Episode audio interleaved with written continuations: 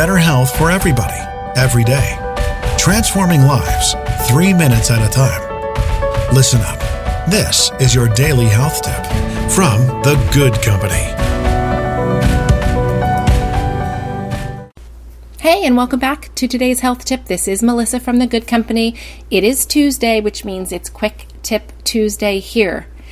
Here is my quick tip for the day for your wellness, and that is pick up a book. You know, reading really is a lost art, and they say we spend, you know, less than ten minutes a day really reading. And that is, uh, you know, our emails, um, our online journals that we read, Um, perhaps blogs that we read, Instagram captions. If you could sit for twenty minutes today and read a book, boy, how that would slow your mind down.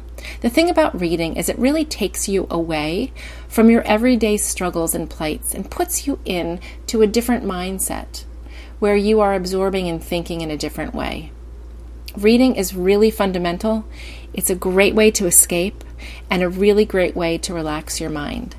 So if you don't currently have a book, I recommend heading to your public library. In fact, I was just at my library for the first time in a few months and felt so good about being there that I wasn't spending money on books. Instead, I was borrowing them from my public library. So if you don't have a book, get those butt cheeks to a library, people. And if you do have a book, find a little place to snuggle in today. five, ten, twenty minutes.